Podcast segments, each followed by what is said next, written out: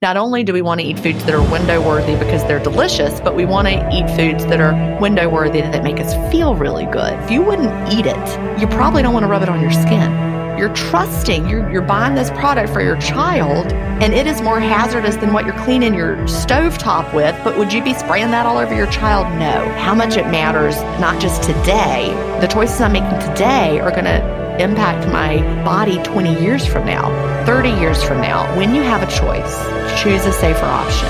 Welcome to the Melanie Avalon Biohacking Podcast, where we meet the world's top experts to explore the secrets of health, mindset, longevity, and so much more. Are you ready to take charge of your existence and biohack your life? This show is for you. Please keep in mind, we're not dispensing medical advice and are not responsible for any outcomes you may experience from implementing the tactics lying herein. Are you ready? Let's do this. Welcome back to the Melanie Avalon Biohacking Podcast. Okay, friends, I bet you are super familiar with today's guest. And the timing of this is really apropos, especially since she is leaving the intermittent fasting podcast. We aired our last episode together, which was episode 264 a few weeks ago. It's so crazy to think of this podcasting journey that I've been on. And when Gin and I first jumped into it about five years ago, we really had no idea what we were getting into. And it has grown into such a beautiful thing. I am so honored for the intermittent fasting podcast and especially for this show, the Melanie Avalon Biohacking Podcast. I could not be more grateful. And so, what a beautiful way to kind of bring Gin and my's podcast relationship to a close, but of course, not real life relationship, than to air this episode with her on her book, Cleanish. And yes, we do plan to meet one day in the future. It's going to happen, I promise. Putting it out to the universe, if I ever have a TV show, maybe it'll be then. but in any case, I really think you guys will enjoy today's episode. And of course, it is about a topic that I am very, very obsessed with, and that is cleaning cleaning up our diet, our environment, our lifestyle, all the things. The show notes for today's episode will be at melanieavalon.com slash cleanish. Those show notes will have a full transcript, so definitely check that out. And then there will be two episode giveaways for this episode, and it is a chance to win clean, safe skincare, which is Beautycounter. Check out my Facebook group, IF Biohackers, Intermittent Fasting plus Real Foods plus Life. Find the pinned announcement post there about this episode and comment something that resonated with you to enter to win a fabulous Beautycounter product. Then check out my Instagram, Melanie Avalon. Also find the Friday announcement post there. And again, comment something that resonated with you to enter to win some fabulous, fun, safe skincare Beautycounter. And friends, people do not often take me up on these posts. You have a very good chance of winning. And yes, you can win multiple times. I know a lot of you have. And I send different Beautycounter products, so definitely keep entering. If you're enjoying this show, it would mean the absolute world, world, world if you could take a brief moment and write an iTunes review it's so easy. It helps so much. If you want to help support this show, click write a review. It can be like one sentence, and that helps so much more than you can ever know. And thank you so, so much in advance for that. I have a very exciting announcement, friends. I have officially launched a TikTok channel. I've been on Instagram for a while, but it is time for TikTok. And with the channel, I'm going to be posting daily very high quality, awesome biohacking content tips and tricks, things from my life. And I really want to bring the glam to biohacking because I feel like biohacking can be very male centric or focused on a certain type of person. And I just want to break that stereotype and bring all the sparkles. So please join me there. My handle is Melanie Avalon Official. Please let me know what you'd like to see from me, what you think of the content. I do feel pretty shy about it, so please join me so that we can be friends and just go on the most epic biohacking adventure. Okay, friends, Spirulina update. It is still coming. I know it's been taking a while. It's just because I want to make the most ideal Spirulina tablets on the market ones that are tested for purity and potency and to be free of all pesticides and just the highest quality. So we've got that spirulina source. It tastes awesome. The issue we're experiencing is that in order to make it into tablets, it requires another ingredient. If you are currently taking spirulina tablets and they say they are one ingredient, they are not one ingredient. There is something in there that is helping to keep that structure. So we're trying to figure out which route to go with this. It's really fun because I keep trying different samples. I think I know which one I like the most, but we'll see which one I end up picking.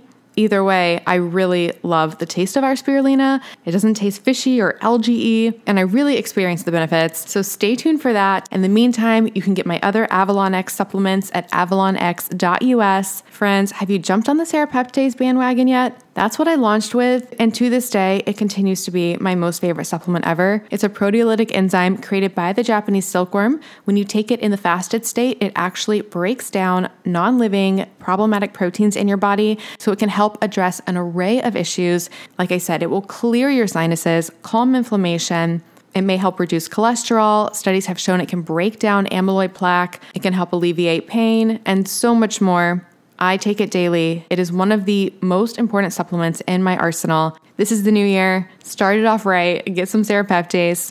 You can get 10% off with the coupon code Melanie Avalon, as well as a 20% off code when you text Avalon X to 877 861 8318. That's Avalon X to 877 861 8318. Those codes will also work with my fantastic partner, MD Logic Health. For that, go to melanieavalon.com slash mdlogic. And of course, all of my supplements I formulated to be the very best on the market. They're tested multiple times for heavy metals and mold. They're free of all common allergens as well as problematic fillers, which goes back to that whole spirulina formulation issue I was talking about. They come in glass bottles to help prevent leaching of plastics into ourselves and the environment, and we even use the minimal amount of stickiness required for the labels to help with our environmental impact. To get these fantastic products, go to avalonx.us and definitely get on my email list so that you don't miss the Spirulina launch special. For that, go to avalonx.us slash email list.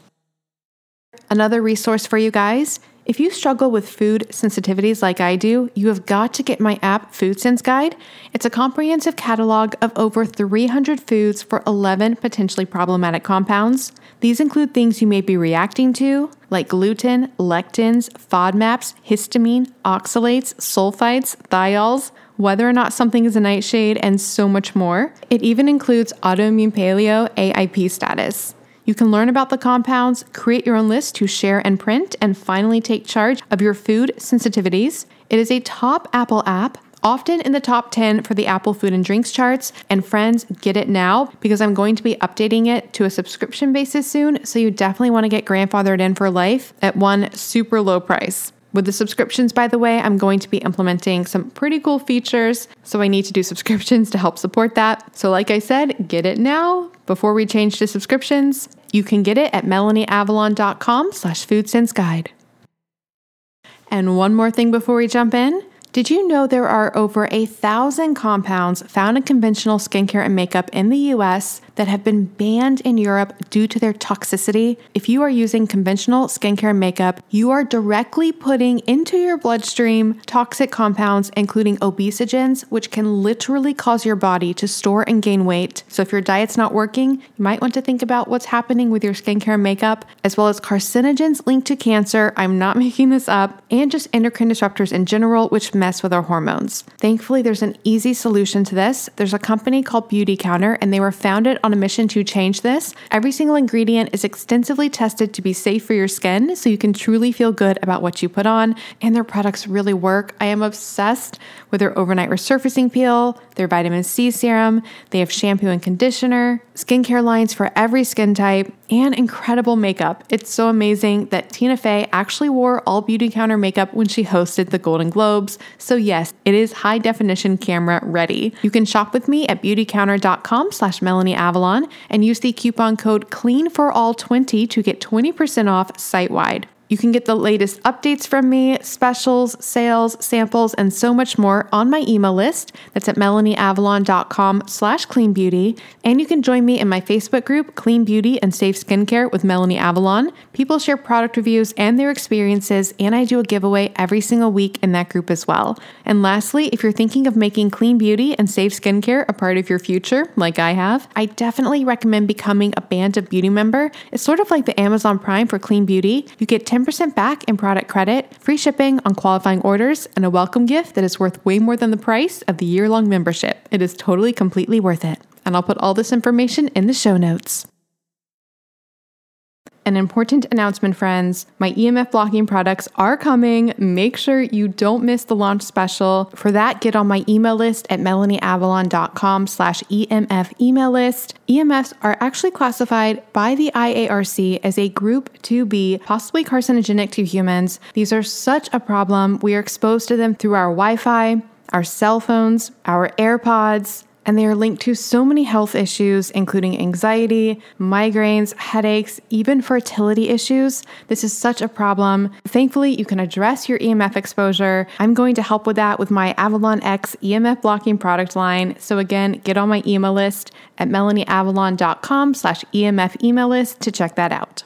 All right, without further ado, please enjoy this wonderful conversation with Gin Stephens. Hi, friends. Welcome back to the show. I am so incredibly excited about the conversation that I am about to have. It is with a guest that I bet a large portion, a large portion of my audience is very, very familiar with. I am actually here with my intermittent fasting podcast co-host, Gin Stephens, who is the author of Fast, Feast, Repeat, the New York Times best-selling book about fasting. And I had her on the show before for that book. And oh goodness, Gin, how many hours do you think we have talked about fasting? Like in general? Well, let's see. What episode number did we just recently record? 260. Okay, so 260 hours. plus two more. Plus, we sometimes go over an hour. Yeah. So I don't know, a lot of hours. That's a lot of talking about fasting. Absolutely. And then add in all the time that I've talked about fasting on intermittent fasting stories. Plus, well, if you, if you talk about typing about fasting, then it's probably like years. yeah. So that is a lot. But I won't say have no fear because I love talking about fasting. We will talk maybe a little bit about fasting today, but that is not the primary topic of today's show. Today's show is for Gin's new book, Cleanish Eat Mostly Clean, Live Mainly Clean, and Unlock Your Body's Natural Ability to Self Clean. And friends, as you guys know, I mean, I'm a huge fan of fasting, but I am a huge, huge fan of these concepts of cleaning up our life. And it's really exciting because Gin really, I was telling Gin this on a recent episode of the intermittent fasting podcast, but what's so really amazing about Cleanish is it covers a very expansive array of areas that we can be looking at for where we need to quote clean up our life. And when I say clean up, I don't mean well, she does talk about mentally things like that, but more it's like actually cleaning. So, um, environmental toxins, things in our body, our food, our air, our homes. It's really a very valuable resource. And what's nice about it is it goes into the science of everything and it talks about the actual chemicals and what these are and what they're doing to us, but it's also very, very approachable and very encouraging. So I'm super excited to just dive deep into all of this. So, Gin, thank you so much for being here. Thank you. And also, I just want to reiterate this is not an intermittent fasting book.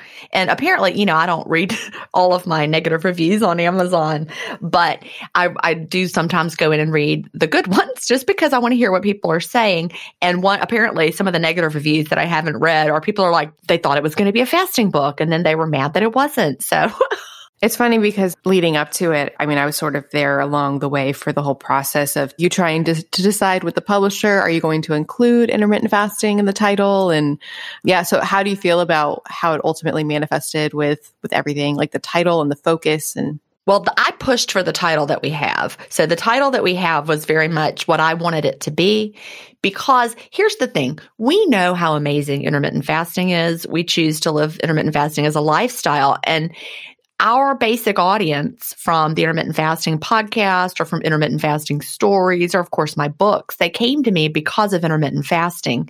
But that is a subset of the population.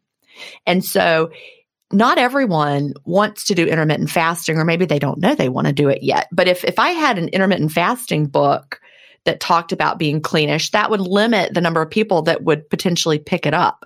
Not just because I'm trying to sell more books, but because I'm trying to reach people in the whole, you know, world with the concept because every single person needs to learn about why it's important to be cleanish, not just the people who are already doing intermittent fasting.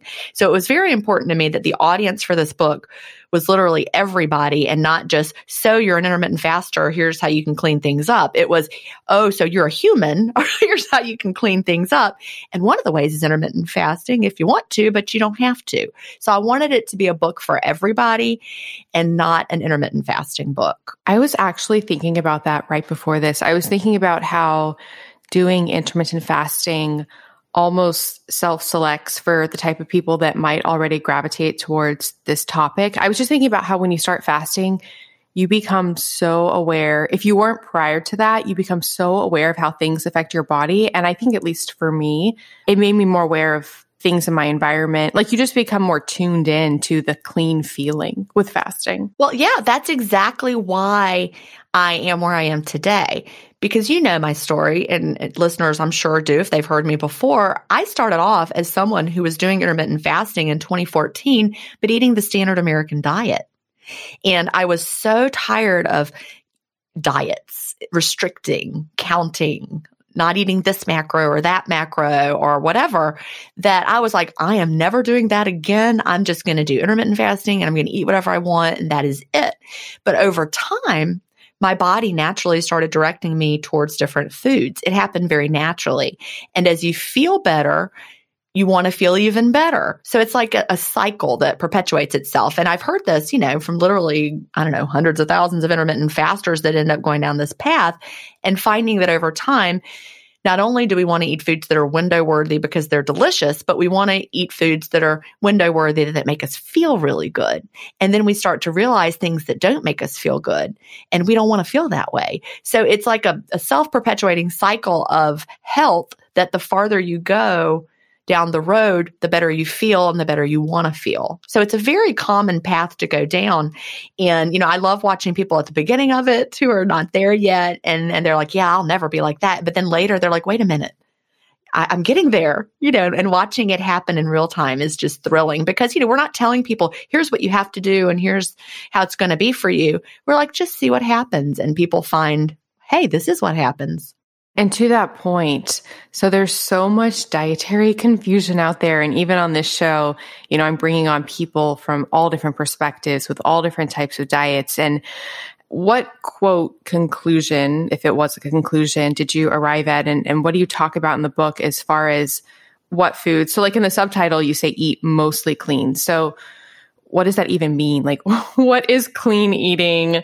What's the mentality surrounding it? What should we actually eat? I love how you talk about there's food and not food. Right. And if you go into any grocery store or big box store and look around, most of what's on the shelves that we're like calling food is not really food anymore. It's just made of mostly not food. It's providing very little nutrients to our body. So that was a big lot of question right in there. So um, let's see if we can unpack it. So first of all, you know, what is clean eating? That's so funny because when I started writing cleanish, I was like, let me see how other people define clean eating. So I started digging in and it was actually hilarious.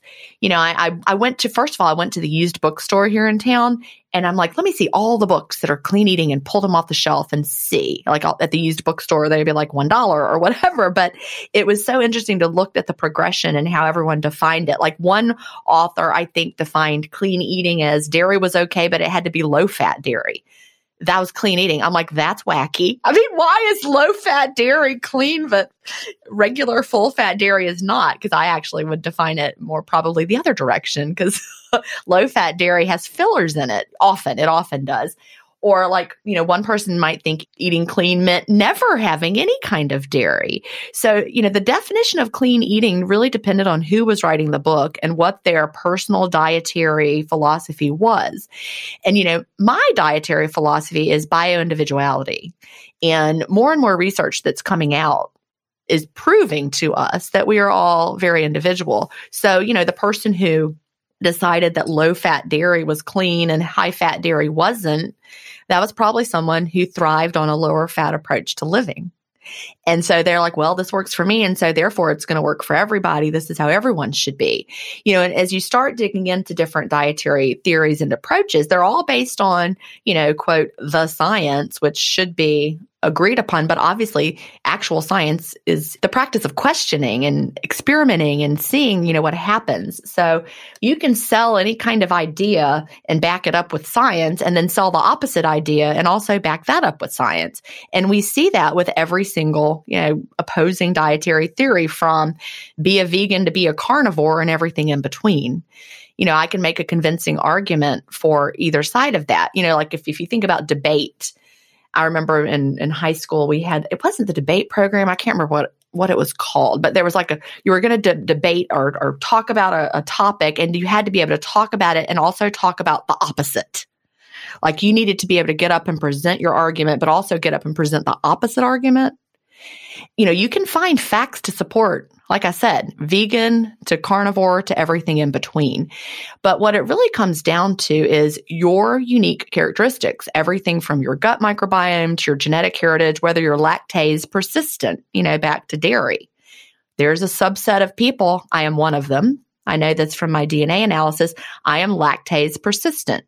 That means genetically, I continue to have the enzyme production that allows my body to digest dairy.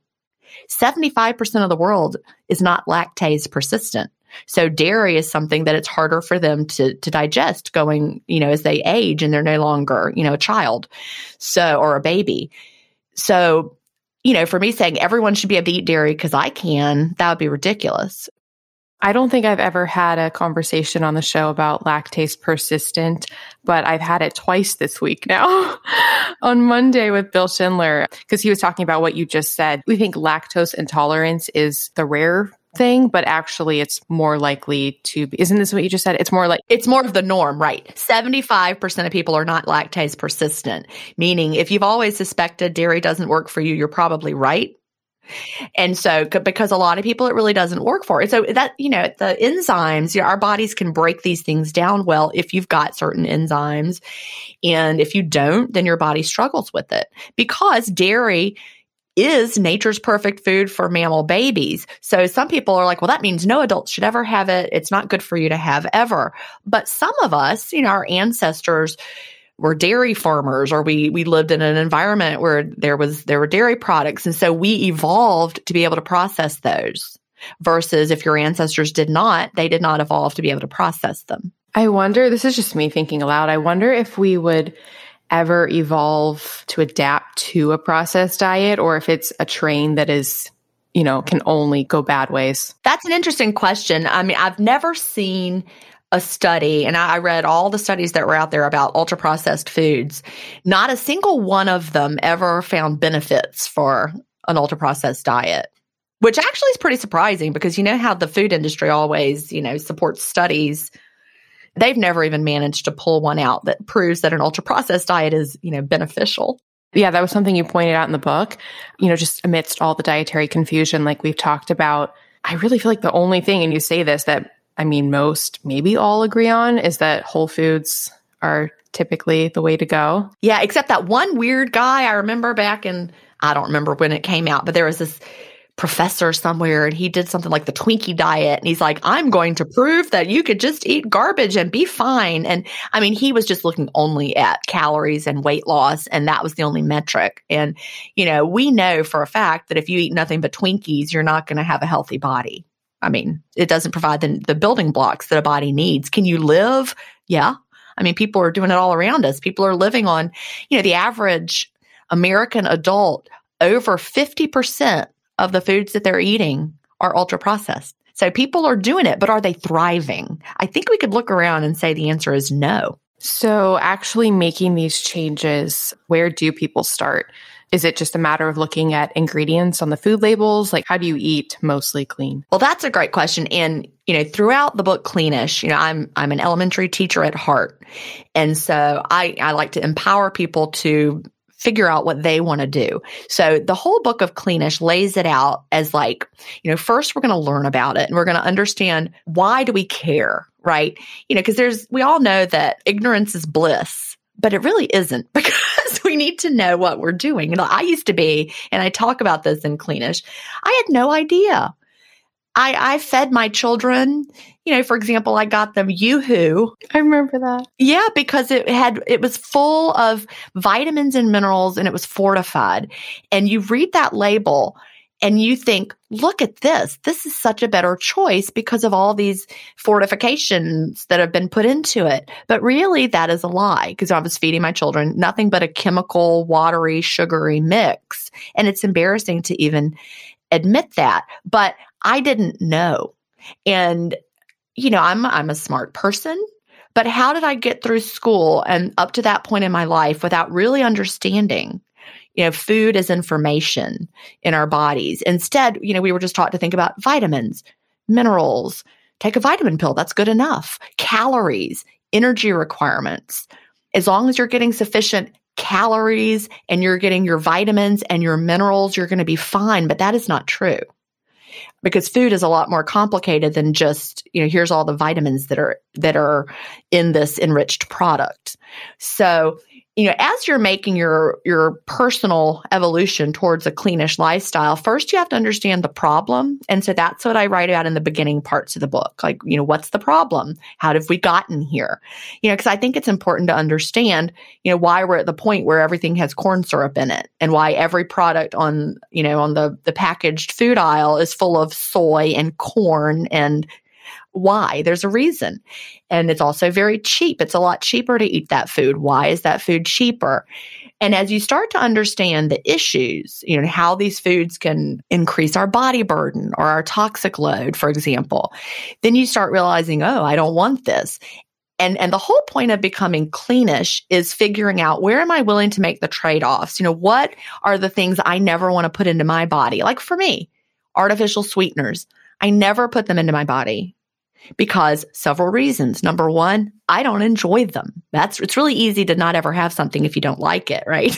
I never have to worry about mercury in fish, Melanie. Why is that? I don't like fish. So I don't have to worry about that. I just, I don't eat fish. So therefore, I'm not going to be like getting all the mercury from the fish.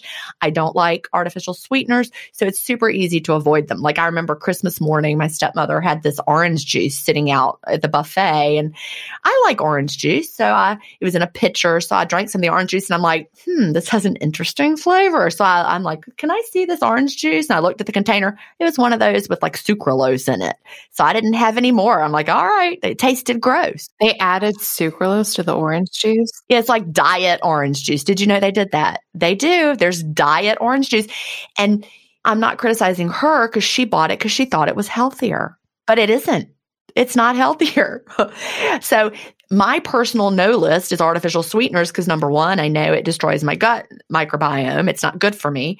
Also, there's metabolic issues with all these confusing signals of the, the artificial sweeteners, but I don't like it. So it's really easy for me to say no to that forever. On the flip side, you know, you and I both agree. You actually taught me about this seed oils seed oils are not good for our bodies. All these, you know, like canola oil that's in everything. And we were told it was so heart healthy. Surprise, it's not. These oils are very inflammatory. I mean, I know it's not a surprise for you or probably for your audience, but for those of us who grew up hearing how heart healthy these oils are, it is a big surprise that they're not. But I really love Duke's mayonnaise. And I talk about this in Cleanish. I've tried you know, the paleo mayonnaise that doesn't have these inflammatory. I think it's made with avocado oil. It's a much better choice. I don't like it as much. Now, I very rarely eat mayonnaise. Like, let me think. When's the last time I even had it? I don't know. Maybe I had an egg sandwich three weeks ago, maybe. I'm not sure. But I love egg sandwiches. But I put just a little bit of Duke's mayonnaise on there and and it's not going to like ruin my life or like destroy my health. And that's what it means to be cleanish. I've made that decision. And if I'm going to have mayonnaise, I'm going to have a little bit and it's going to be Duke's mayonnaise because I like the way it tastes. But I'm very careful most of the time to make sure that I'm, you know, not putting in you know a lot of toxins where i can and so it's all about you know thinking about your the idea of your toxic load and your body burden and how much your body can handle and so you're just you're decreasing the amount of, of toxins that you're putting in with the choices that you're willing to make for listeners. Oh, first of all, thank you so much for the shout out in the book about the the seed oils. I got so excited. Well, I had to say it. It was true. That's me. That's you. But, you know, for a long time I was like la la la, I don't want to hear it. Again, going back to that ignorance is bliss. But eventually you're like, "Oh wait, that's true. That is not helping my health." Hi friends. Do you want to come hang out with me and Dave Asprey and so many other guests I've had on the show? You simply must come to the 10th annual Biohacking Conference. May 30th through June 1st in Dallas, Texas. And of course, I have a massive discount code for you guys. I went last year to the one in Orlando, and it was one of the most fun times of my entire life. I met and got to hang out with so many guests that I've had on the show. I met so many of you guys. And of course, there's lots of Danger Coffee and Dave Asprey approved meals and dry farm wines. And that's just the social aspect. The conference itself is mind blowing. They have this incredible expo where they have all the biohacking supplements, all the biohacking things. You can learn about them, try samples, meet the creators and founders. If you haven't tried a lot of biohacking things, it's a great chance to actually try them out in person. Things like BrainTap, infrared sauna, hyperbaric oxygen chambers, and so much more. There are so many incredible speakers as well. You can hear talks from people I've had on the show, like Paul Saladino, Dr. Daniel Amen, Dr. Sara Gottfried, Dr. Mercola, Dr. Anna Cabeca, and that is just a few of them. I seriously had the time of my life last year, and I would love to hang out with you guys. And you can get 35% off tickets. Just go to melanieavalon.com slash biohacking conference and use the coupon code BCMelanie to get 35% off your tickets. That's melanieavalon.com slash biohacking conference with the code BCMelanie to get 35% off your tickets. This code can be used for general admission or for VIP access. Seating is limited. They do sell out. They sold out last year. So get your ticket now. And if you come, definitely let me know because I want to meet you. So hopefully see you guys in Dallas. MelanieAvalon.com slash biohacking conference with coupon code BCMelanie. Get your tickets now. I'll see you guys there. For listeners, I'll put a link in the show notes to the interview I did with Dr. Cate Shanahan, who wrote the Fat Burn Fix, but we dive deep into polyunsaturated fat, oils, so PUFA, vegetable oils, how they affect our cells, mitochondria, and all of that stuff if you'd like a deeper dive. But so, a question about all of that, especially speaking, like you just said, you know, when people don't want to hear things, it can be hard to, I don't know, to experience a new way of viewing things. And then, even though you might even experience a change and still not realize it. So, for example, well, maybe you realize it, but not the extent. What I am saying, you talk in the book, in the beginning of the book, about how I mean, way back, you sort of realized this with your experience with your son and his food sensitivities or allergies. So I was wondering if you could tell listeners a little bit about that experience and even within that experience, you know, you didn't get completely on this train until more recently. So what was that experience for you with Will? And, you know, what does it take to actually really move forward, I guess. Not to say you didn't move forward back then, but. I didn't though, because, you know, I had two ideas of what these toxins were doing, okay, at that time. And actually, before Will had these issues, I didn't even know that behavior could be affected by chemicals, which is dumb when you think about it, because we all know that alcohol causes you to behave differently or like drugs make you behave differently. You know, if someone was, you know, doing meth and they acted crazy, would you be surprised? You would not be surprised. We know that there are chemicals we can put in our bodies that make us act crazy. Like that's not even, you know, up for debate. But I didn't realize that things that were in foods could have those effects. And again, it's those not foods that I was talking about. But it all goes back to when Will was little. And, you know, he was a colicky kind of baby. He was born with thrush. He had, you know, a lot of diarrhea and I know his gut microbiome was trashed. Also, go back to when I was pregnant with him, I ate a lot of McDonald's. I had a toddler at home and I was taking my prenatal vitamins. And so I was in a hurry and I was teaching full time. And so I would drive through. And so I'm pretty sure I passed on a terrible gut microbiome to that poor little fella. And, you know, I, I didn't know better, but I felt like, you know, prenatal vitamins, I was giving him everything that he needed. It, it sounds ridiculous now. But again, I didn't know. And so he was a sweet, sweet baby, but he was very temperamental. Well, when he was a toddler, it started getting worse. You know, I'm not sure really why, but it's like a switch got flipped at some point in his toddlerhood where he started having just really uncontrollable tantrums at daycare. And he got kicked out of one daycare and another daycare. Like, like they were like, don't bring him back. That's hard. I mean, I was a teacher at the time. My other son had been through the, the daycare successfully. We were a good day, a good family for that daycare that had been there for, you know, a few years. And suddenly they're asking us to leave. And and I didn't know what was happening. I was like, what is wrong with my child? And we ended up at a private school that had a three year old room. And right before they kicked him out, his teacher said, Have you ever thought that it might be what he's eating? And I was like, what? No, that's ridiculous. And at that point, I'd been a teacher for, I don't know, 10 years, something like that. And I had not ever heard anything about the connection between what we're feeding our children and their behavior. So she's like, What did he have for breakfast today? And I remember that day he had had this cat in the hat cereal that they only made for a very brief period of time, but it like turned red when you put the milk in there. Like he, he had had a, a bowl of red dye that morning. And I was like, Well, he had this cereal. And so I went home and started researching. It was the early days of the internet. I mean, early enough that I had the internet at home, but I started finding stuff and it like blew my mind. And I learned there was a whole organization called the Feingold Organization of parents who had children like mine that didn't do well with these chemical ingredients, the preservatives, the colors, the flavors, these artificial things. Also, a class of natural foods called salicylates.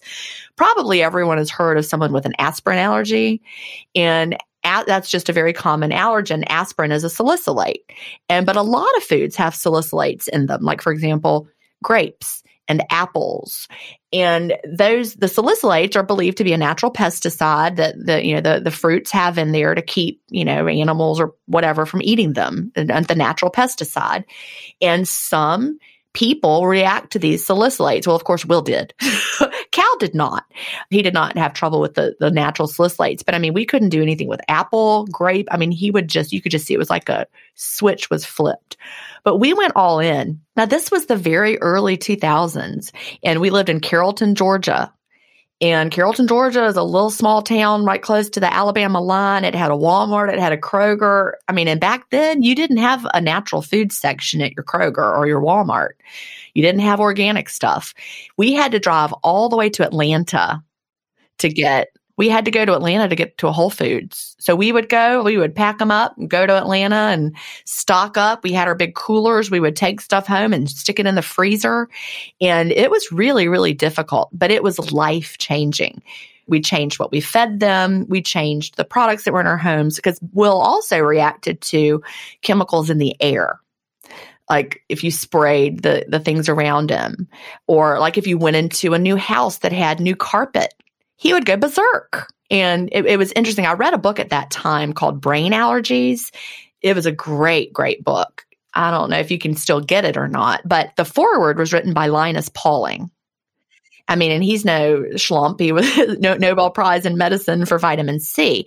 But Linus Pauling was like, yeah, chemicals, they can affect our brains. And the stories that were in the brain allergies book were fascinating. Like I remember there was a story of a, a guy who drove a he was like a, a trucker and he drove a, a, fuel truck and he was like suddenly psychotic eh, or something. I'm, I'm trying to it's been you know 20 years since I read it, but he had these episodes he had developed, you know, a quote brain allergy to those chemicals in the fuel trucks and once he stopped exposing himself to those, his, his you know mental illness disappeared.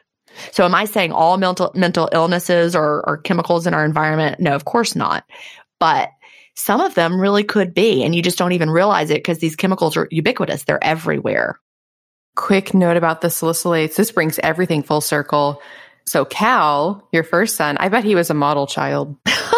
in a lot of ways. He's the one who developed my app Food Sense Guide, which actually contains salicylates as one of the compounds. So if listeners want to learn more about that, they can get it at melanieavalon.com slash food sense guide. But so going back to that experience with Will though, so, you know, you made these changes and it had a profound effect on him. So why didn't we stick with them? Yeah. See, this is, this is the, you know, it all comes down to what my understanding was at the time. It was we are avoiding these chemicals because if we don't, we'll act crazy. That was the motivation. And as he got older, he quote, grew out of it. Okay. So what does that mean? Well, I think that his gut healed. And, you know, we know that there's a big connection gut brain, right? And so, you know, it's, it's like your second, your gut's your second brain. It, it controls your mood in so many ways. So as his gut healed, he became less chemically sensitive. It also might have been just as he, he got a bigger body, his bucket lowered, all, who knows what it exactly was. But he stopped having these tantrums. He started able being able to tolerate these foods. I'm like, hallelujah, this is over. We can now just eat like quote normal people. So that's what we were doing. And, you know, it's for me, I felt like the only reason you would ever change what you were eating was to lose weight. You know, I would go through the trying to clean things up or clean eating. To me, clean eating was like, well, if I'm going to lose weight, I'm going to do it. But I mean, I never lost weight with clean eating. So I was like, yeah, what's the bother? I'm just going to, you know, eat my whatever it is, my ultra processed standard American diet. That's the food I want to eat. So to me, cleaning things up was a means to an end and it, it was not i didn't really have the deep understanding that i do now about how much it matters not just today but 20 years from now. The choices i'm making today are going to impact my body 20 years from now 30 years from now. And so you know the more i've learned the more it kind of makes you mad at the, the state of things, you know, because we trust that the government's taking care of us with their regulations and that if things are in these products that they're safe. You know, the Food and Drug Administration. We just have the feeling that if it is sold in Target, it's safe. And that is not true. The generally recognized as safe list if you look at it, a lot of chemicals got just grandfathered in. Like basically, I don't even know like how does that even happen? Like how do you even come up with this list without testing? Well, and, and the thing about the, the testing is the way that they test them. Okay. Like they might test one thing at a time. And and they test one thing at a time in isolation. And they're like, oh look, it doesn't cause any problems. It must be fine. But we don't live our life in isolation. We're living in this toxic soup and things work together and they combine and they build up. And so testing one thing at a time in isolation is not real world. It's it, it's not how our bodies are are being, you know, how we're living. You know, because you don't just have one thing at a time. You have everything coming at you. The synergistic effect and the cocktail effect, and just it's a big problem.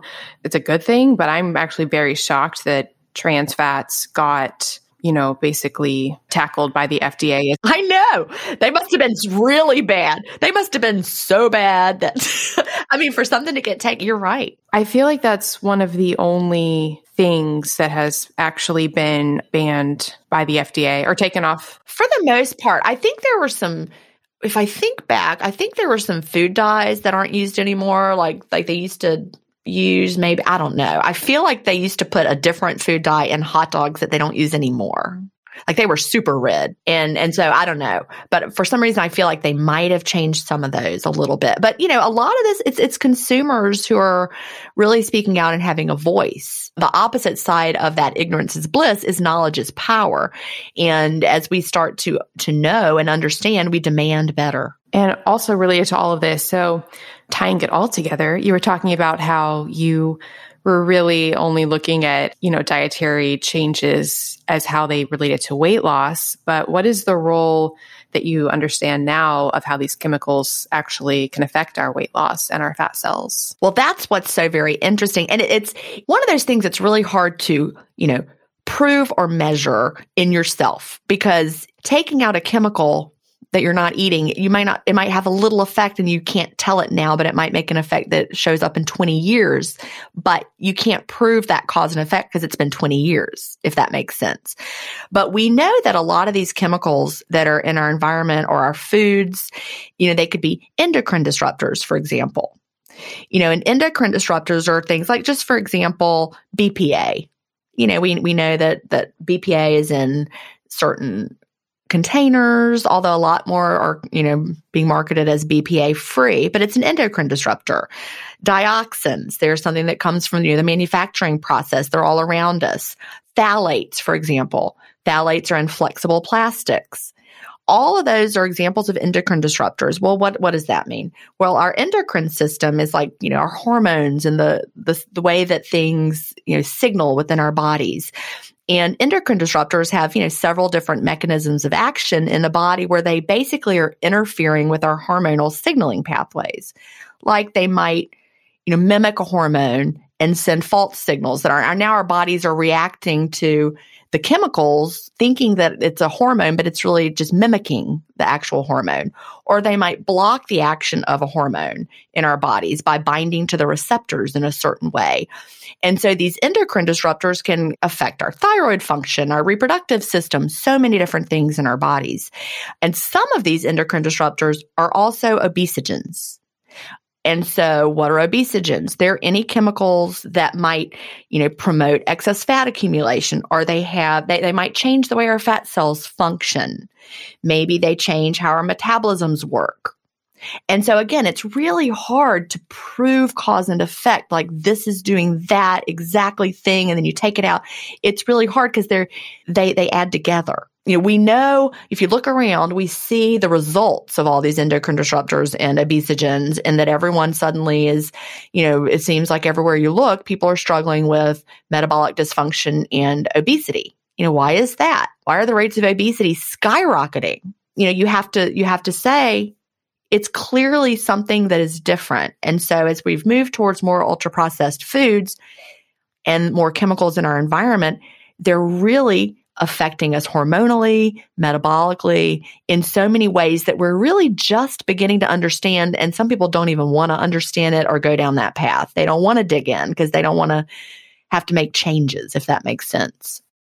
I feel like the endocrine disruptors, I was thinking of analogy. It's sort of like, you know, if you have a person who's creating some sort of project or doing some sort of task or wanting to do something, there's the actual, you know, physical tools or materials involved to do that. But there's also the role of them being taught. So like the person telling them how to do the thing and the endocrine disruptors, I feel like the hormones are like telling the cells what to do, which could be just as impactful as you know what we're actually like calories or something like that. But some of the some of the endocrine disruptors give your they they mimic these hormones like i said and so they tell it to do things that are really not what they should be doing and not what your body would be telling it to do but like store more fat. And your body's like all right i'll store more fat.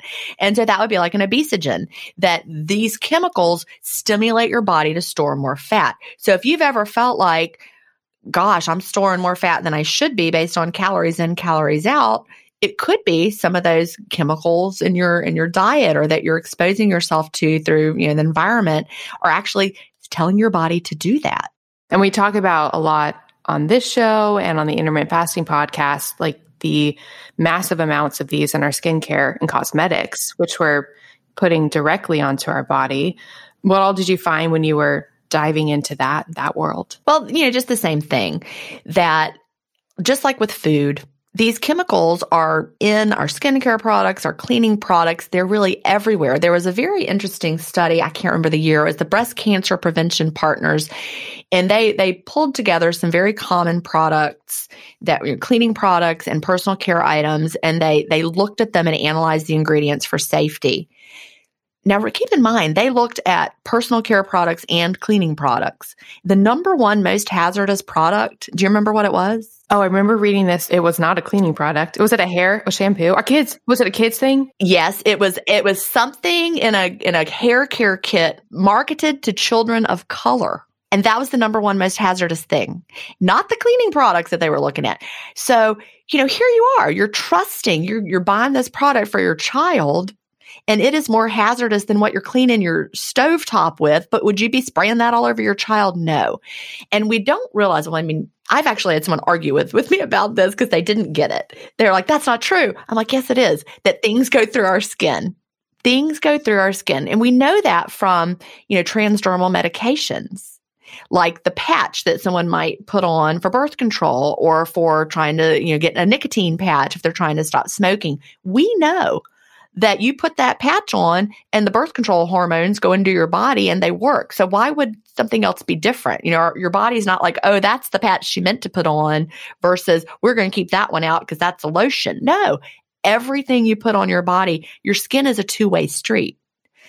And so, you know, when you realize that what you're putting on gets inside, you realize that, hey, what, what's going in there? Is it stuff I want to go in there? If you wouldn't eat it, you probably don't want to rub it on your skin.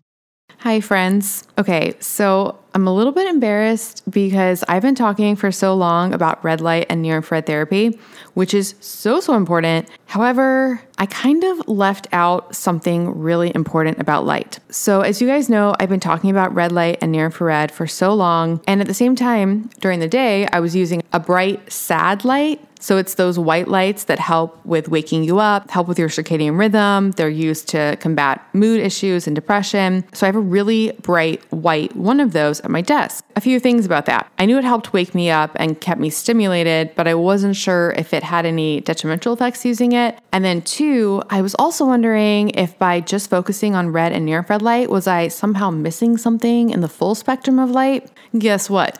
I was. And guess what? I found the solution. And guess what? I have a discount for you guys. So, the founder of a company called Solshine reached out to me and he was like, Do you know about the importance of full spectrum light? And I was like, You know what? I've been wondering about this for quite a while. Please educate me. Oh my goodness. This man blew my mind. I talk a lot about the problems of blue light. That said, we evolved in natural full spectrum sunlight that our genes are programmed to respond to. And today, we do not spend enough time in that light. A lot of us don't go outside, and we're overexposed to blue light. It's a problem. And then to make things even more problematic, the common sad lights that I was talking about that are bright white, they actually do not contain the full spectrum light. They filter out certain wavelengths and they're high in blue light. So just like I thought, it was not doing my health many services. There is only one company I have found, or I guess that found me, that makes a full spectrum white light device. So the Sol light systems include the fullest spectrum of visible and invisible near infrared light with traces of UV light. Yep, that's right, because you need all of that as well. Don't worry, it's not an exuberant amount that's going to cause a problem. It's just a tiny little dose that your body actually needs. You can use these lights to fix your circadian rhythm and properly stimulate your brain's suprachiasmatic nucleus, or SCN, in a way that it was supposed to be stimulated. It's kind of like the natural spectral diet. Because, yes, you may be suffering from malillumination. Did you know that your entire bloodstream actually filters through your eyes in a relatively short amount of time, that's the only way your blood is exposed to the outside world. So when we expose our eyes to this light, it actually can have beneficial effects on our blood. That is crazy. It helps with skin, with mood. This is the light that I wasn't thinking about that we need. I love Solshine's light therapy devices. I do use it in combination with my red and near infrared light devices as well so that I can fully bathe my body in the best light that is so helpful for my sleep, for my stress, for my metabolism, for my immunity, for my health, so many things. They have so many different device options. They have one that I love that kind of looks like a Joovv, and I sit it on my desk, and it has options for the full spectrum light, which is that bright white light, as well as a near infrared option. So, what I do is I do a session of the full spectrum light in the morning, and then I run the near infrared to help counteract the negative blue light around me. They also have stands with bulbs that you can get. I've been using some of those on my plants. I am just so grateful that Ken at Solshine found me because I was missing out on such a key aspect of light and I had no idea.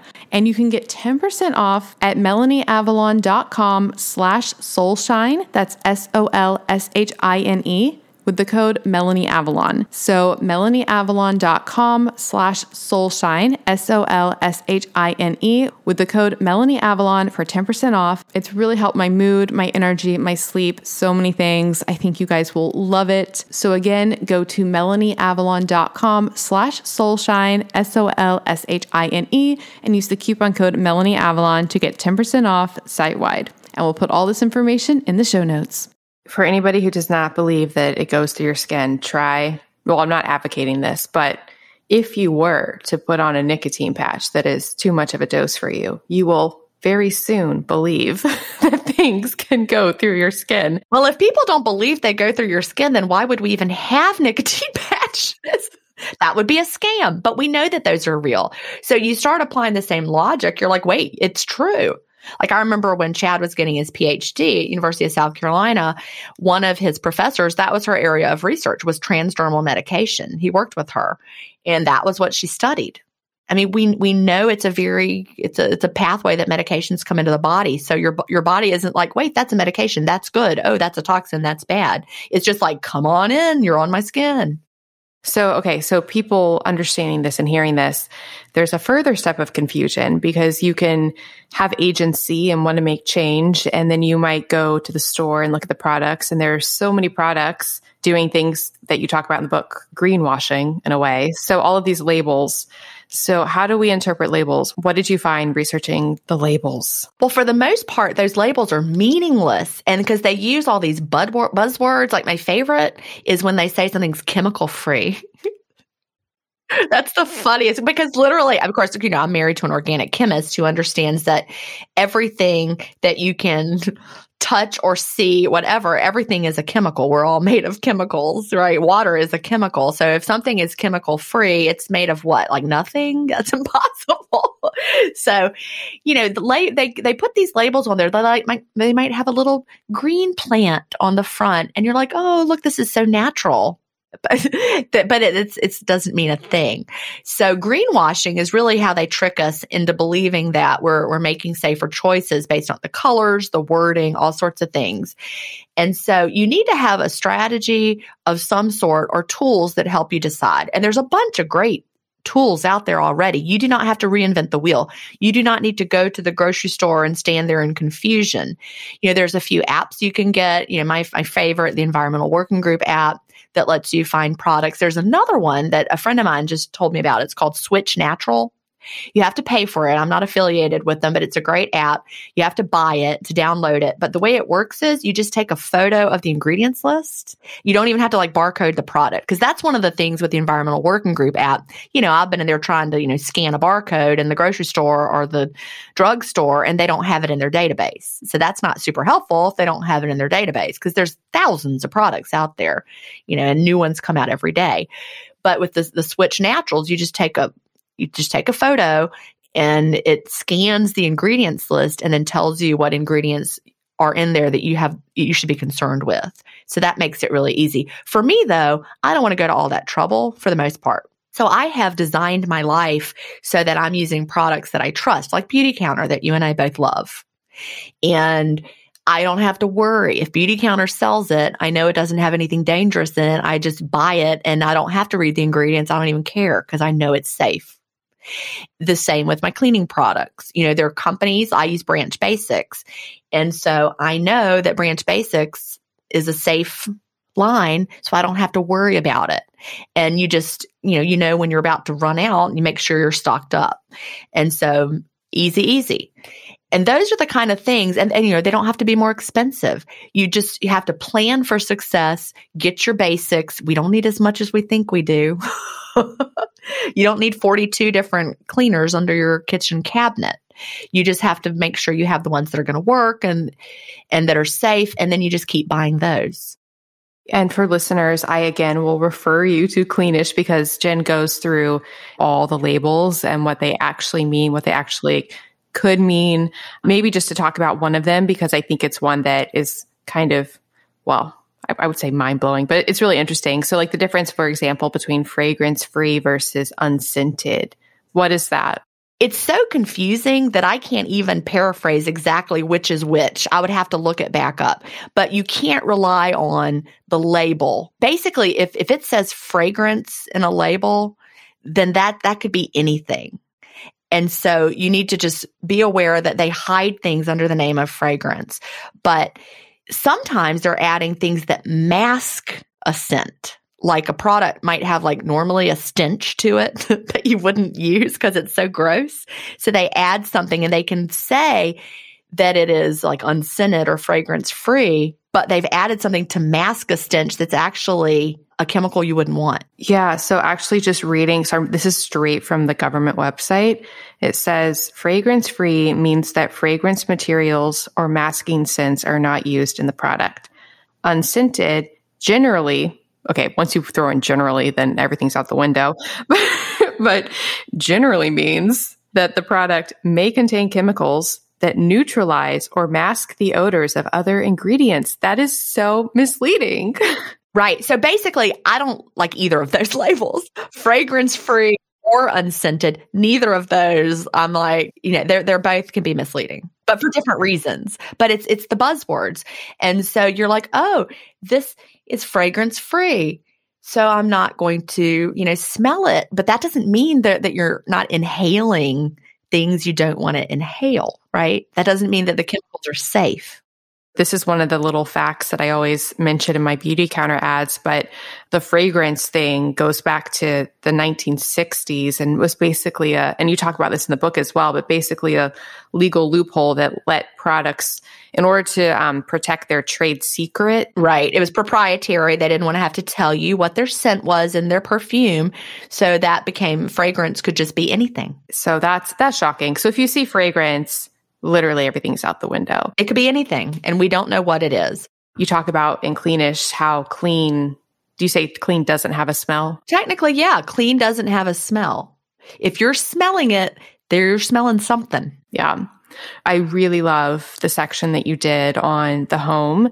So you talk about the air in the apartment, bedding, you know, storage utensils, cooking, all of that. So when you were looking into that, what did you find to be the most concerning area in people's homes? Is it the air, the bedding, the furniture, all of it? Well, it all just adds up. So you can't, I, I, can't really say this is the most concerning. Honestly, the most concerning is probably what we're doing on purpose because we think that it smells good. You know, like the plug in air fresheners or the sprays that we use because we're trying to make things smell good. You know, those are the things right there that we're doing on purpose and we could just stop doing them. And and that's easy. Like it's very very easy for me to never buy an air freshener or something designed to give us, you know, like or like Febreze or something. Those things that, that those chemicals are not good for you to be inhaling or to have getting through your skin and and so all those smells and also like your laundry detergent it's really easy to to stop doing those things. Where it gets trickier is like floor coverings carpet you know things that that are maybe came with your home. You know they you you buy your house and it's got carpet in there. What's what's that carpet made of? What's it off gassing how long has it been there? So there's so many factors again you can start to freak out.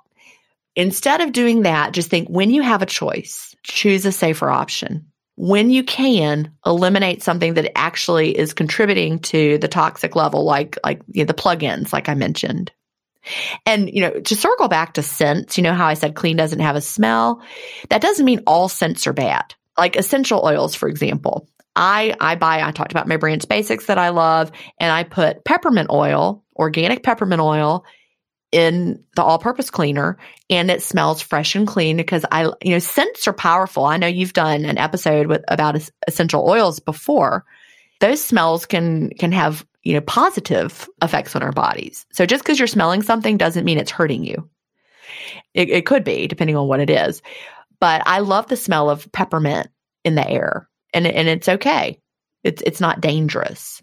So it's just a matter of what's the origin of that peppermint smell. Is it coming from a peppermint essential oil or is it coming from an artificial fragrance in a lab that they're making a simulated peppermint smell with all these other chemicals? One of them is a good choice. One of them is one that I would avoid. I'm glad you brought that up because it reminds me of what we actually, you and I talked about really recently on the intermittent fasting podcast, but it was the importance of if you are using something like the environmental working group and looking at the ingredients, not necessarily going immediately by the rating, like looking at the breakdown, because the example that I gave on the show then was the toothpaste I'm currently using that I love because it has no, nothing sweet in it. It's a salt toothpaste, but it has a three, which isn't awful, but you know, it's not like a, a one. but when you look at why, it's because it's pretty much all ones and twos. Oh, and for listeners, so with the environmental working group, they rank between one and is it seven, eight? There's a scale, but and some things are like A, B, C. So they have different, yeah. Oh, yeah, true. For the cleaning products, it's they use A, B, C. For personal care products, I think they use a number scale. But the reason it wasn't lower, so better, was because it has peppermint in it and they rank peppermint higher, not because of the toxicity, but because it's high on the allergy s- scale. So some people have problems with peppermint. So that's an example of, you know, sometimes you need to dive in deeper to actually, you know, see what the, and you talk about that in the book actually with the, the Listerines or the sorry the the mouthwashes. Exactly. But i, I want to point out one thing. When you're developing your own personal definition i talked about cleanish eating also with cleanish living you decide what what are your deal breakers. And i mean obviously peppermint oil would not be a deal breaker for me. So but fragrance i don't buy it. If it's got added fragrance i don't get that because i don't know what it is. I'm like well i'm not buying that. Do you know what i just thought of that i haven't thought of in forever? Talking about off gassing I've been very much in this world for a while with trying to avoid off gassing furniture and bedding. And I even went so far, it was really, really hard actually to find mattresses without flame retardants. Really hard. And so the mattress I ended up buying, the goat mattress. Yeah. the mattress I ended up buying, which I love. Do you still have your goat mattress? Oh yes, and I love it. It is amazing. So I ended up buying a it's um my green mattress, I think is the brand, and it's one of the only mattresses I could find that didn't have a flame retardant and what they use instead is something from like some sort of goat hair. Good times. Those were that was like 2017, right? When we were talking about the goat mattress. Like 2018. Cause, you know, a lot of things have off gassing smells, but for the first few days it didn't have off gassing chemicals, but it smelled like a goat. And I was literally dreaming. I dreamed I was in a barn. You'd be going to the grocery store. And they're like, "Is there a goat in here?" no, that's Melanie. oh gosh, that's so funny. But, but you're right. Those are the kind of things, and you know, I've kind of hinted at it, but I haven't really talked about our toxic load and our buckets. But those are the kinds of things that add to your toxic load and, and your bucket. Can I talk about the bucket effect for just a minute? Please do. And I first heard about this again when I was researching this for Will, there was a very good book called Is This Your Child by Dr. Doris Rapp. And she was an environmental allergist and she did work with children. She, I think she used to go on the Phil Donahue show or something for people who are old enough to know. But it was similar to Dr. Feingold, letting people know that the way your child is acting might be based on the chemicals that they are having this, you know, quote, brain allergy, like I mentioned before, too. I, I, feel like that was the first place I read about your bucket effect. So I want you to imagine, you know, a bucket sitting in front of you, and that bucket represents your toxic load. And, and the bucket is how much you can hold. Now, you might have a smaller bucket than me, or maybe you have a bigger bucket than me, but everyone has their own personal bucket of how much toxic load they can handle before their body starts to do crazy things. So imagine that all these toxins in our environment through what we eat, through what we breathe, through what we absorb, are dripping into that bucket, drip, drip, drip, one drop at a time. Eventually, that bucket's going to fill up. It's going to keep filling up. And then eventually, the bucket is going to be full. And then once a bucket is full, the very next drop that goes in makes it overflow. So with these kids like Will, it came out as behavior problems. But for another kid, it might come out as eczema or something else, you know, seasonal allergies, you know, to pollen or whatever. But you, now you're sneezing because that does also add to your bucket, the natural things like the pollen. And so, like, you might have a kid who's grouchier during pollen season and you don't know why, but that's helping to fill their bucket and it comes out as behavior problems.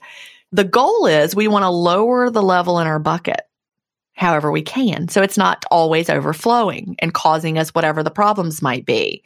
It might be acne, it might be whatever. So many things. But we do that by putting fewer toxins in intentionally by cleaning up what we eat and how we live. But also, we want to support our body's self cleaning mechanisms so our bodies can deal with the toxins. Because some of the toxins that we have in our bodies are natural byproducts of just our, our metabolic processes. You know, probably everybody listening knows someone who's on dialysis, right? You know, their kidneys, our kidneys have to filter out toxins, but you know, why are kidneys designed to filter out toxins? Well, some of the toxins are coming from, like I said, our metabolic processes like creatinine and it builds up. But if your kidneys are, are having to deal with so many toxins that are in the environment these days, they get overworked. and they lose their ability, they get damaged. They're not able to filter out the, the naturally produced toxins because they're so focused on these damaging toxins that are coming in. We lose our kidney functions over time. Then you have to go on dialysis. So we want to promote our body's self cleaning mechanisms. If we're not putting stuff in, they can just work on the things they're supposed to work on. But the more we put in, the harder our bodies have to work and they just can't keep up. Hi, friends. One of the most valuable things that I do every single night of my life is my infrared sauna session. The brand that I use is Sunlighten. I did a lot of research on infrared saunas before deciding on them. Their saunas are so high quality, they're low EMF. And what I really love is they have a solo unit. That's what I have. And it's really great if you live in a small apartment, might be moving. It's just really an amazing investment. And they have incredible deals and offers on it right now. You can actually get up to $200 off with the code Melanie Avalon. Or if you're talking to a rep, just tell them that I sent you. And like I said, that will be up to $200 off. And that will also get you $99 shipping. Normally, the shipping is like $600. So that's a really, really big deal. And if you do purchase a sauna, forward your proof of purchase to podcast at melanieavalon.com. And I will also send you a signed copy of my book, What, When, Why. If you'd like to learn more about the science of sauna, Two resources. I interviewed the founder of Sunlighten, Connie Zack. I'll put a link to that in the show notes. And then I also recently did an epic blog post all about the science of sauna. We'll also put that in the show notes. All right, now back to the show. My own personal experience with that and the reason I I mean, I went through a period where I got I mean, it was obsessive with toxins and I think it was because my bucket was so full with from mercury toxicity. I just felt and this is how, you can actually I don't know, this is a very not scientific way of evaluating oneself, but a way that I perceive that I've made so much progress in this was when I was like at my peak of mercury toxicity.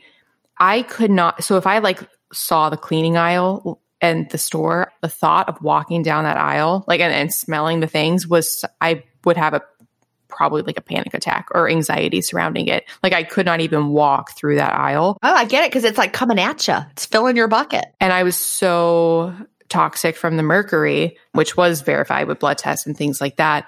And so now I don't like walking down that aisle, but I can and I won't I won't get anxiety or anything like that. Funny story. I couldn't walk down that aisle with Will. when he was little, he would freak out. I couldn't walk down that aisle. We did not go down that aisle. We did not. I mean, he you could just tell it's like a, a switch was flipped and his eyes would change. It was so interesting. You could see it literally happen. Did you put two and two together? Well, that was after I was already, I knew. I mean, I didn't know it. I just knew every time we went to Walmart, he freaked out or whatever. I didn't know why. I, I just knew my child was a handful. And, you know, we, we always had, sometimes we would abandon a filled shopping cart because we just had to get the heck out of there because he was having a tantrum. And I just thought it was his personality. And I, I know that if I hadn't figured this out, we would have been doing all sorts of medications. He would have been diagnosed as this, that, and the other. But he got zero diagnoses and and went through school and skipped a grade and qualified for the gifted program. And all of that was because we we set the stage for him to you know be successful by getting these things. I just think of how many kids out there are struggling and they could be helped by cleaning up what they're eating and the products you use in your home. As a teacher i tried to kind of tell parents about it. They didn't all want to hear it I can remember there was a teacher at my school. Her son was like having so many problems. It just, he reminded me so much of Will. He was a first grader. And like on the playground one day, he stripped down naked and started running around. I mean, that is not normal childhood behavior. Children don't do that. But he, he clearly, just like Will, had triggers. And I tried to, I, I tried to loan her the materials. She was like, no, that's not what it is. I'm like, well, okay. I wish you would just try it. But she didn't try it you know, not everybody was receptive because it seems like it's wacky, a little bit out there, but it's not. Well, to that point, one of the things I think is so, so helpful in Cleanish and a reason that it's such an amazing resource and so valuable is you do provide like a very helpful plan and a way to go about actually making changes, especially when it comes to family. So, what is some of your advice for people looking to, especially for like, you know, dietary changes and things like that, you know, because kids want to eat what they, well, do kids want to eat what they want to eat? Um, are there picky eaters? Like, how can we actually make changes in the home if you have a family and kids and you're wanting to make changes? And you know, uh, that that's a very interesting topic as far as like kids and picky eaters. Like, I'm pretty sure I raised picky eaters because of the way that I didn't make them try things, or is that oh, you tried this one time and you didn't like it? We'll never have that again. And so kids can be taught to be picky by you giving in to their their whims of not not eating something, right? So like when Cal was a toddler, I remember one time joking that he only ate things that were beige. He ate things that were beige because that's what I I gave him and he ate those things and if I gave him something like like a carrot stick, he didn't like that carrot stick, so I didn't give it to him. So I gave him applesauce and I gave him crackers and I gave him vanilla pudding and I gave him applesauce and I gave him french fries and he loved all those beige things. And again, looking back, I'm like, what in the world? But, you know, I was allowed to be a picky eater growing up too. No one made me eat anything that I didn't want to eat. And so I was just like, that's just what you do. You let them eat what they want to eat. But we actually know based on research that kids, and I can't tell you the exact number, I don't have it stored in my brain, but kids have to have a certain number of exposures to things before they might like them. So you have to keep offering them. You don't just give them, a, uh, you know, baby food carrots twice and say, oh, he doesn't like baby food carrots. You keep offering the food. And then eventually their palates will accept those foods because kids are very much a blank slate and we can teach them these are foods. These are, you know, let, let them grow up having all these flavors. You know, you look at kids in other countries or kids throughout history, you know, if they're over there eating scorpion tail and that's a delicacy, those kids are eating scorpion tail. And versus here in America, if we offered kids scorpion tail, they'd be like, what? No, I'm not eating that. It's not something they think of as food. So it's really a lot of it is what we're exposed to and what the expectations are around mealtime. Now, that being said, there are some kids with sensory issues and those are, are you know, feeding issues or texture issues. Although I do wonder how many of those sensory issues, texture issues are because of issues that come from having a gut microbiome that's not healthy, right? Yeah, it's like the chicken and egg. Exactly, exactly. You know, did kids, you know, if we go back 200 years ago, were you going to find kids with sensory issues who couldn't eat crunchy things? I mean, or whatever things or meat? No, you didn't. The kids ate what there was. And why did the kids then not have these sensory issues? Then now we do. And, and it's very, very common to have these sensory issues now. You know, as a teacher, I saw the number of diagnoses in our kids going up, up, up, up, up, you know, over the 28 years I was in the classroom, like dramatically. And so, what's the reason? You know, we could debate that, but certainly the fact that most kids are eating ultra processed foods to the extent of like that's what they're eating all the time. And also they're just around all these artificial smells. Like when I was in the airport last week in Atlanta, I'm in the bathroom stall and I look over to my left. You know how they have like automatic toilet flushers? Well, now they have automatic scent puffers, whatever. They release fragrance. If you rub your hand, it'll puff a fragrance out at you.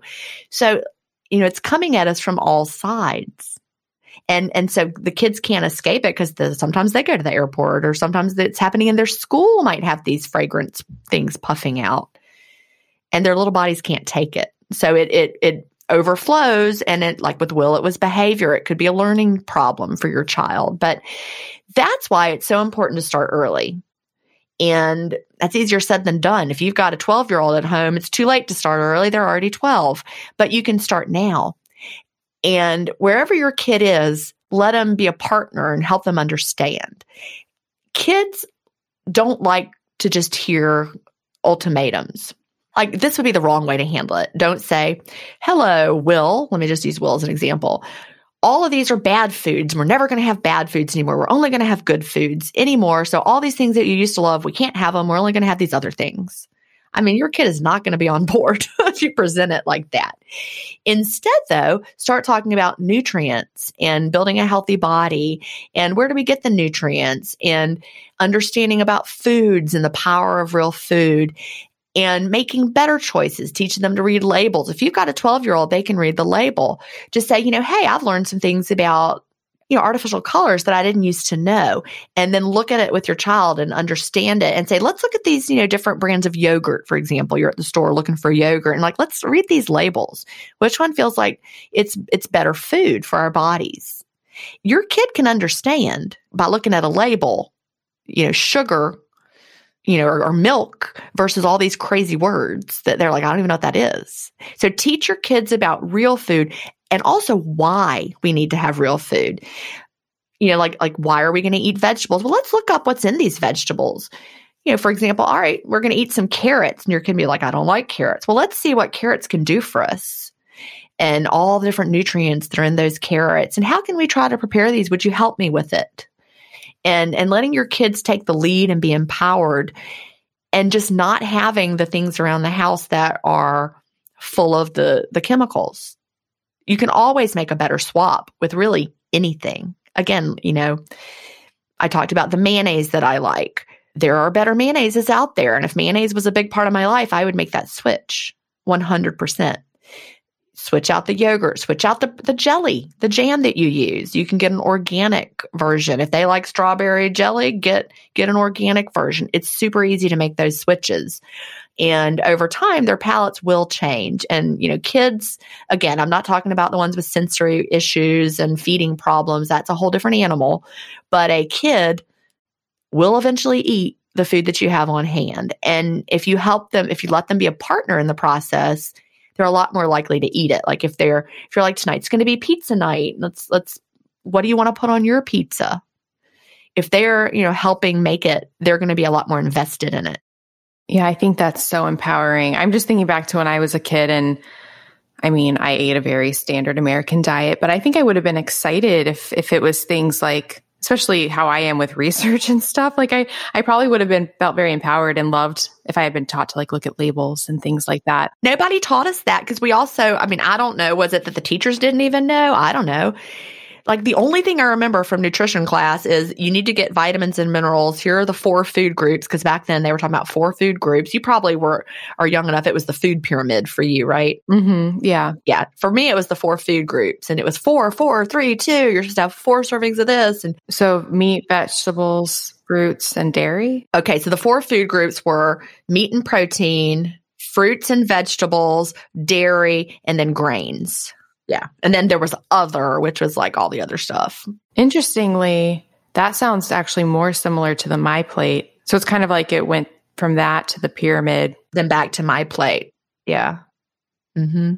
But they just taught, they didn't teach us really, or maybe the, did they not even know? I'm not sure. We've learned a lot more about, you know, as we're able to, our science allows us to dig in. Like, for example, the gut microbiome. We now know the diversity that's in our gut microbiome. Maybe they didn't even really understand what all was in a carrot. They're like, oh, it's vitamin whatever. Let's just get that. But really, there's thousands of phytochemicals in that carrot thousands of bits of information that our body can use as we're we're eating these real foods. Thousands of phytochemicals that can help support our liver function or our kidney function or our metabolic health in powerful ways. The fiber all the all the stuff that's in there has a purpose. You can't just take a flintstones vitamin and get the same thing. But what i took away from health class was flintstones vitamin solves my problem. I can eat a chicken pot pie frozen di- dinner and have a Flintstones vitamin and I'm good to go. That is a lie.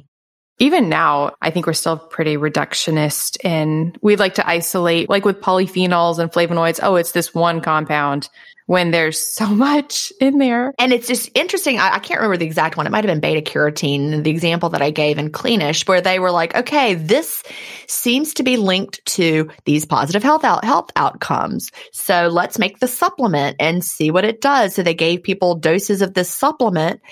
And actually, instead of improving health outcomes, it made them worse because that first of all they were taking amounts that were much higher than you would ever have in nature but also you know dr fung talks about this. He talks about you know in in food you know, things work synergistically together. The the food item like the fiber that's in there counteracts the sugar naturally.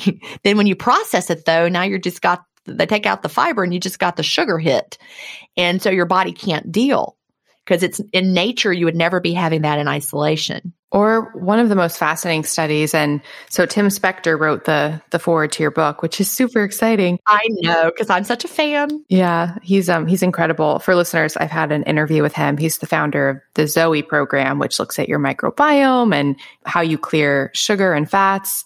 But he talks about a study in his book, and I don't know if you mentioned it in your book as well, but it was a study of all these different types of foods and every single every single one they could find studies linking it to mortality or linking it to health. Yeah, I didn't mention that in my book, but right. So it's like to bring everything full circle with the the confusion out there.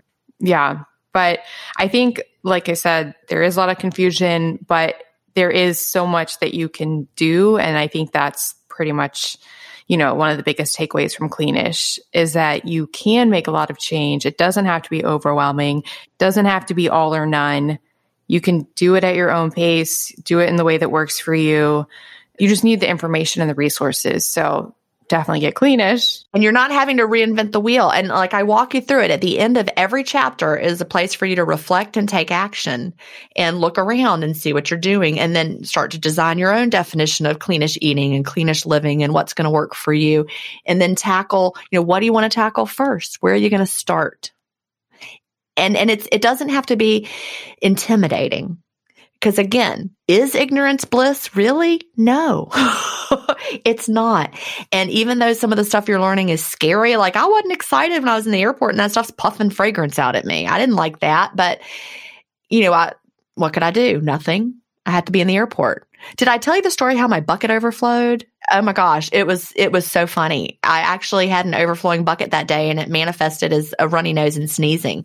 You know, it's pollen season here in Georgia right now. I was looking out the window the day before I got on the plane and you could literally see the pollen floating through the air. Like you could see it. you know, it's so much pollen. And you know, I haven't had seasonal allergies since intermittent fasting my inflammation is lower. I keep my bucket pretty low, but the pollen was crazy, like dusted yellow, everything. And so all that comes into my body and my body has to deal with it. My body's dealing with it well. So then I get on the airplane and um, you know, there's chemicals all around you there. Then and they're adding to my my bucket. Then I'm in the airport and stuff's puffing out at me. And you know, I'm cleanish, right? So I'm sitting in the Delta Sky Lounge because I had like three hours in between my flights. I'm like, all right, I'm going to go ahead and eat because I'm not going to get there till really late. And so I opened my window with some hummus and some veggies and some great looking stuff that they had, some hot stuff they had, like a soup. Then I look over and they had barbecue potato chips. Now, I don't buy barbecue potato chips at home. They're the bad oils, the bad chemicals, full of all the terrible stuff. But I was like, I'm sitting here in the airport. I'm having a glass of whatever it was that they served me at the Sky Lounge. It was bubbly. And I'm going to eat this little pack of Lay's barbecue potato chips. So I'm sitting there eating it. And I swear, like two chips in, my nose started to tickle. I was like the very tip of my nose, and I'm like scratching it, and it's tickling. And and I ate the whole bag of chips. And by the time I got to the end, my nose was running. Then I was sneezing. And I continued to sneeze and have a runny nose for the entire rest of the flight. When they picked me up the airport, the whole rest of the evening. I'm sure they were all like, what's wrong with her? but it was like allergies. And then I was like, I think, you know, I, I don't know what it is. Maybe I'm getting sick. I'm not really sure. So I went to bed and I woke up the next day and I was perfectly fine. And then in hindsight, I was like, you know, it started when I was eating those barbecue chips. It's like my bucket was already probably close to overflowing because of the pollen. And then all the other stuff that from the scents and the chemicals and the whatever. And then those barbecue chips just sent it over the edge. Sometimes people will say that they're becoming like more sensitive, not in a good way when they, you know, quote, clean up their diet. I see it as a good thing. Like you're realizing, you know, how things are affecting you. Yeah. I told you the story, I think, on our podcast about my sister's car and the, the smells in there. And I was riding in her car and she had one of those hanging air freshener things. And I started to get a headache. And I'm like, how do you stand this? She's like, I don't even smell it. And I just wonder what, you know, what it's coming out for is her that she doesn't realize if she lowered her toxic load and stopped using like she uses scented laundry detergent because you know her mom did. My stepmother used gain which is heavily scented. And to her that's what clean laundry smells like. Every time i'm about to take an uber i'm like please don't have the intense scent because you just go in and it's just I don't know. I, I, can get like a, a headache from it and did a big headache. It's why I like to be the designated driver now. If I'm at the beach with my friends and we're going out, I'm like, I will just not drink at all and drive around in my own car. And I told Alice and my sister, I said, I'm just going to drive from now on. Anywhere we got to go, you're riding with me. You went on a long trip with her in that car. It was it was a couple hours in the car each direction and it, it made me feel so bad. I'm not judging her at all. I'm not judging my younger self. I'm not judging anybody who doesn't realize what that's doing. But by taking it out and then reintroducing it, you do realize what it was doing. And and it was doing things all along. Like I used to have such terrible allergies that during allergy season, I had, I had an allergy medication that I took every single day of the year and I would double up during allergy season and take Benadryl too. And still I had to shove Kleenex up my nose like a stopper or it would drip out of my nose and like run all over the place. It was, my nose was running so much. It was, I was miserable. And right now, here we are. I'm recording this. I've taken zero allergy medication since 2016. And, and it's, it's just an incredible difference because again, I've lowered my toxic load through what I put in. And uh, I mean, fasting, you're obviously putting less in because it's the course of your, your eating window is, is shorter. So you don't have as much opportunity to put things in. But also intermittent fasting helps our bodies clean. It, it's the time our bodies can clean and, and deal with all the stuff that's accumulating. So it's made a huge difference for me. Well, same here. So, well, this has been so, so wonderful. So, for listeners, definitely get Cleanish. Like I said, it's a super valuable resource and it goes really deep and specific into you know, what you really need to be knowing with like the labels and what to look for and how to make the changes. And it's just a really, really valuable resource. So I applaud you for writing it. Well, thank you. That means a lot, Melanie, because I wondered, I was like, what's Melanie going to think? Oh, no. I loved it. I loved it. It was incredible. And we, I think we just need more books like this. And we need, I think we need more books like this that are just so, not that all books are like judgmental or anything, but it's just very approachable and accepting and yeah, non-judgmental as far as making these changes. Well, that's that's my goal is for people to realize whatever you're doing right now, you can improve it. And that I realized that when I was writing it because I had been greenwashed and the products I was using could be improved and I was shocked at some of the things I was using. And and knowing that even I could make positive changes even though I felt like I was doing a pretty good job. I could make a lot of improvements. And so you know, again, knowledge is power. Exactly.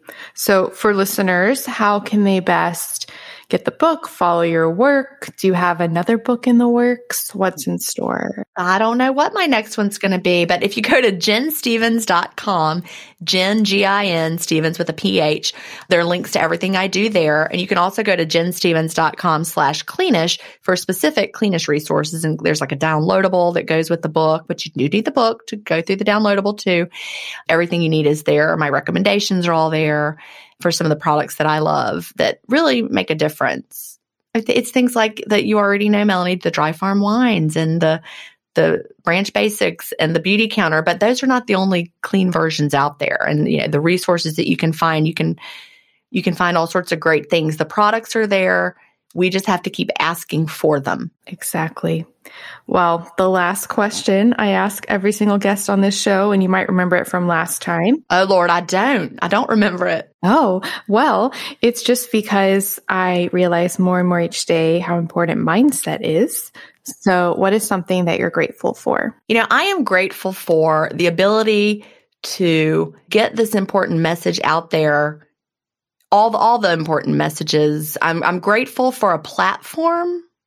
I'm grateful that we we can in this day and age, if we have something to say, people can hear it. So that's one thing I'm grateful for. I'm also just grateful for just everything in my life, in my family, my cats. I mean, I'm grateful for this bottle of Topo Chico I'm drinking. but but overall I'm grateful that people are receptive like I said to the messages that you and I are both putting out there and our ability to I mean never doubt anyone who's listening never doubt your ability to change the world because we're in a time when you really can. You know, you're not limited. You can't just tell your neighbors and your family. You can tell everybody I'm grateful for the time that we're living in. Awesome. Well, I am so grateful for all the work that you're doing and all of the changes that I'm sure people can make after learning all of this. And yeah, so this has been so, so amazing. I've been looking forward to this. I mean, this has been a long time coming because we, It has. I, mean, I just remember like when this was just a, you know, the beginning of an idea so very long ago. So, well, thank you so much. This has been amazing. And I'll, I will talk to you in a few days. Very soon. All right. Bye. Bye. Thank you so much for listening to the Melanie Avalon Biohacking Podcast. For more information, you can check out my book, What When Wine Lose Weight and Feel Great with Paleo Style Meals, Intermittent Fasting, and Wine, as well as my blog, MelanieAvalon.com. Feel free to contact me at podcast at MelanieAvalon.com. And always remember, you got this.